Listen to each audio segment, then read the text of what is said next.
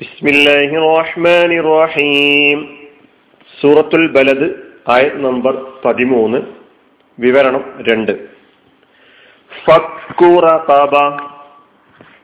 അടിമയെ മോചിപ്പിക്കലാണത്.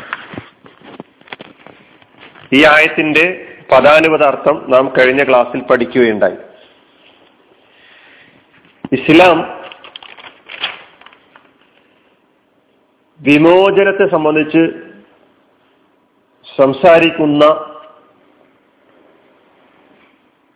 ദർശനമാണ് എന്ന് നാം കഴിഞ്ഞ ക്ലാസ്സിൽ മനസ്സിലാക്കുകയുണ്ടായി. അതുകൊണ്ട് തന്നെയാണ് ഫക്കു റഖബ എന്നത് ഫലഖത്തഹമൽ അഖബ ദുർഘടപാത താണ്ടാൻ അവൻ തയ്യാറായില്ല.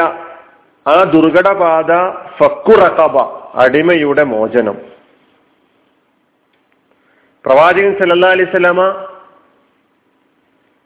മനുഷ്യകുലത്തിന്റെ വിമോചകനായിട്ടാണ് ചരിത്രത്തിൽ അറിയപ്പെടുന്നത്. അവിടുത്തെ അനുയായികളും വിമോചന പോരാളികളായി ലോകത്ത് എഴുന്നേറ്റ് നിൽക്കണം എന്നത് തന്നെയാണ് ഇസ്ലാമിന്റെ താല്പര്യം റസൂലുള്ളാഹി സല്ലാ അലൈഹി സ്വലമ തങ്ങൾ വന്നത് ആരാധന കർമ്മങ്ങൾ പഠിപ്പിക്കാൻ വേണ്ടി മാത്രമല്ല. ഈ ആരാധന കർമ്മങ്ങളിലൂടെ മനുഷ്യന് ഇരുലോകത്തും ലഭിക്കേണ്ട വിമോചനത്തെ സംബന്ധിച്ച വ്യക്തമായ രൂപരേഖ. അത് ജീവിതം കൊണ്ട് പ്രാവർത്തികമാക്കി ലോകത്തിന് സമർപ്പിച്ചുകൊണ്ടാണ് ഈ ലോകത്തോട് പ്രവാചകൻ സല്ലാ അലിസ്ലമ വിട പറഞ്ഞത്. നബിയുടെ ദൗത്യത്തെക്കുറിച്ച് പരിചയപ്പെടുത്തിക്കൊണ്ട് സൂറത്തുൽ ആറാഫിൽ നൂറ്റി അയിമ്പത്തിയേഴാമത്തെ ആയത്ത് പരിശോധിക്കുമ്പോൾ എന്തുകൊണ്ട് ഫക്കു റഹബ ഇത് നമ്മുടെ ഈ ആയത്തിലെ ദുർഘടപാതയെ സംബന്ധിച്ചുള്ള വിശദീകരണത്തിൽ ഒന്നാം സ്ഥാനം നേടി എന്നത് നമുക്ക് മനസ്സിലാക്കാൻ കഴിയും. അവിടെ നബിയെ പരിചയപ്പെടുത്തുന്നത് യമുർഹും ബിൽ മഅറൂഫി.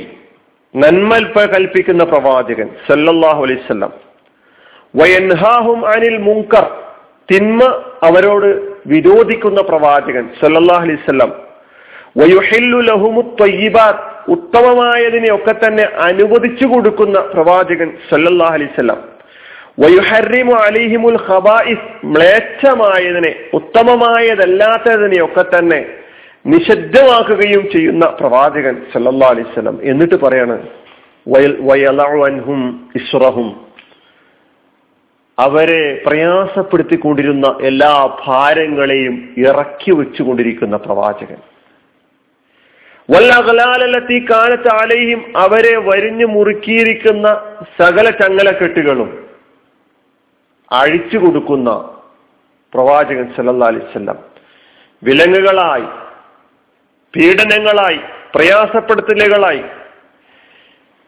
ഏതെല്ലാം തലത്തിലുള്ള വിലങ്ങുകളാണോ മനുഷ്യ സമൂഹത്തിന്റെ മേൽ മനുഷ്യരാൽ സൃഷ്ടിക്കപ്പെട്ടിട്ടുള്ളത് അതൊക്കെ തന്നെ അത്തരം വിലങ്ങുകളിൽ നിന്ന് അത്തരം ചങ്ങലകളിൽ നിന്ന് മനുഷ്യ സമൂഹത്തെ വിമോചിപ്പിക്കുക എന്നത് പ്രവാചക ദൗത്യത്തിന്റെ ഭാഗമായിട്ടാണ്.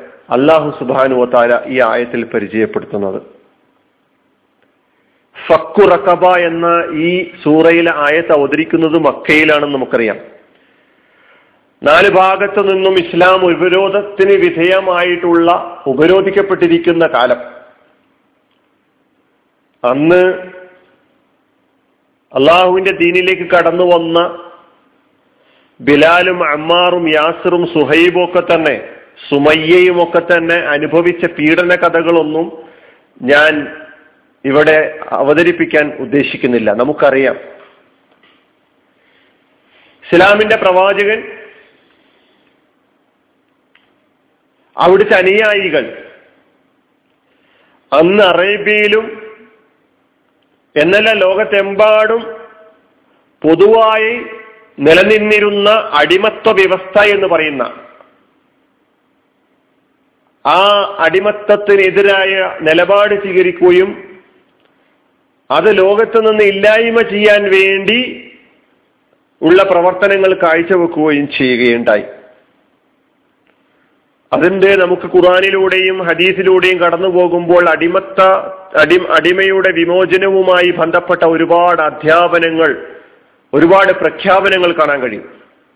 അബൂഹുറേറ റലിയല്ലാഹുവിന് റിപ്പോർട്ട് ചെയ്യുന്ന ഒരു ഹദീസിൽ ഇങ്ങനെ കാണാം നബ്സലല്ലാ അലൈസ്ലം പറയാണ് من اعتق رقبة اعتق الله سبحانه وتعالى بكل عضو منها عضوا منه من النار ഒരാൾ ഒരു അടിമയെ മോചിപ്പിച്ചാൽ ആ വിമുക്തന്റെ ഓരോ അവയവത്തിനും പകരമായി അള്ളാഹു സുബാനുവ താല അന്ത്യനാളിൽ ആരാണോ മോചിപ്പിച്ചത് ആ മോചിപ്പിച്ച ആളുടെ ഓരോ അവയവത്തെയും നരകാഗ്നിയിൽ നിന്ന് മോചിപ്പിക്കുന്നതാണ് എന്ന് റസൂർല്ലാഹി സല്ലാ അലൈവല്ലമ തങ്ങൾ ഈ ഹദീസിലൂടെ നമ്മെ പഠിപ്പിക്കുന്നു. ഇന്ന് പ്രത്യക്ഷത്തിൽ അടിമ വ്യവസ്ഥയൊക്കെ ഉണ്ടോ എന്ന് ചോദിച്ചു കഴിഞ്ഞാൽ നമുക്ക് കാണാൻ കഴിയുന്നില്ല. പക്ഷേ അന്ന് അടിമകൾ അനുഭവിച്ച പീഡനങ്ങൾക്ക് തത്തുല്യമായതോ സമാനമായതോ അല്ലെങ്കിൽ ഒരു പടി അതിനേക്കാളും കൂടുതലായോ പീഡിപ്പിക്കപ്പെട്ടുകൊണ്ടിരിക്കുന്ന മനുഷ്യ മക്കളുടെ രോദനം അവരുടെ നിലവിളികൾ നാം കേട്ടുകൊണ്ടിരിക്കുന്നുണ്ട് നാം കണ്ടുകൊണ്ടിരിക്കുന്നുണ്ട് നാം അനുഭവിച്ചു കൊണ്ടിരിക്കുന്നുണ്ട് അപ്പൊ ആ സന്ദർഭത്തിൽ ഫലകത്ത ഹമൽ അഖബ എന്ന് കേൾക്കുമ്പോൾ അവരുടെ പ്രശ്നങ്ങളിൽ അത് ഏറ്റെടുക്കാനും ആ വഴിയിൽ വരുന്ന ബുദ്ധിമുട്ടും പ്രയാസങ്ങളൊക്കെ സഹിക്കാനും അവരനുഭവിക്കുന്ന പീഡനങ്ങളും പ്രയാസങ്ങളും ഇങ്ങനെ കണ്ടു നിൽക്കുക എന്നതിന് പകരം അതിൽ ഇടപെടുകയും ചെയ്യുന്നൊരു നിലപാട് സ്വീകരിക്കുക എന്നതാണ് ഫലക്കത്ത് അഖബ എന്ന് പറഞ്ഞുകൊണ്ട് നമ്മെ പഠിപ്പിക്കുമ്പോൾ നമ്മെ അള്ളാഹു സുബാനു തല പ്രേരിപ്പിക്കുന്നു. നമ്മെ നമ്മെ അതിലേക്ക് അത്തരം പ്രവർത്തനങ്ങളിലേക്ക് കയറി ചെല്ലാൻ ആവശ്യപ്പെടുന്നത്. അവരുടെ വിമോചനത്തിന് വേണ്ടി പ്രവർത്തിക്കാനാണ് ഫക്കുറക്കാബ എന്ന് നമ്മളോട് പറഞ്ഞിട്ടുള്ളത്.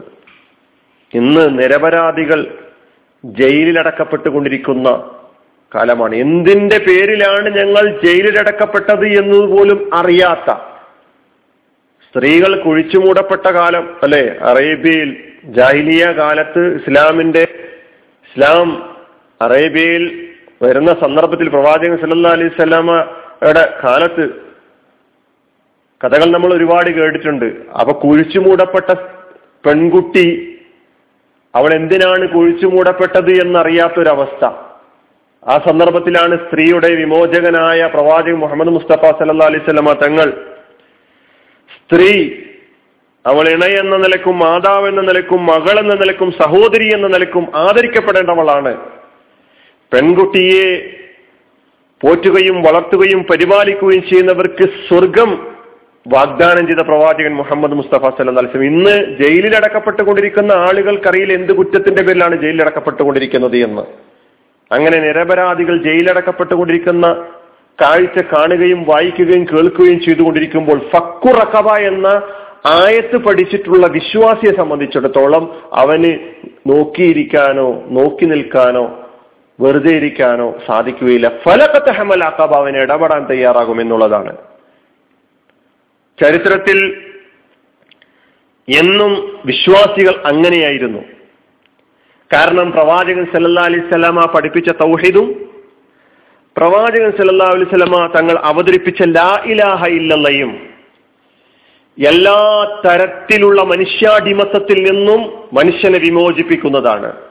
അത് വിശ്വാസ തലത്തിലാകട്ടെ അത് സാമ്പത്തിക മേഖലയിലാകട്ടെ അത് രാഷ്ട്രീയാടിമത്തമാകട്ടെ സാമൂഹികാടിമത്തമാകട്ടെ വർണത്തിന്റെയും വർഗത്തിന്റെയും ജാതിയുടെയും ഭാഷയുടെയും ദേശത്തിന്റെയും അടിസ്ഥാനത്തിലുള്ള വേർതിരിവുകൾ മുന്നിൽ വെച്ചുകൊണ്ടുള്ള അടിമത്തങ്ങളാകട്ടെ.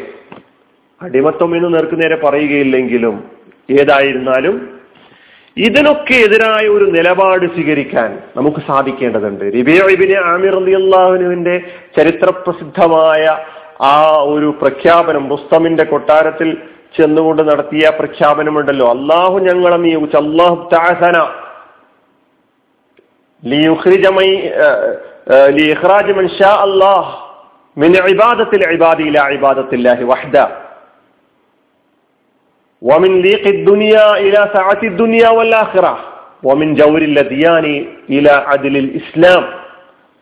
അള്ളാഹു ഞങ്ങളെ നിയോഗിച്ചിരിക്കുന്നത് എന്തിനാണെന്ന് അറിയുമോ അള്ളാഹു ഉദ്ദേശിക്കുന്ന ആളുകളെ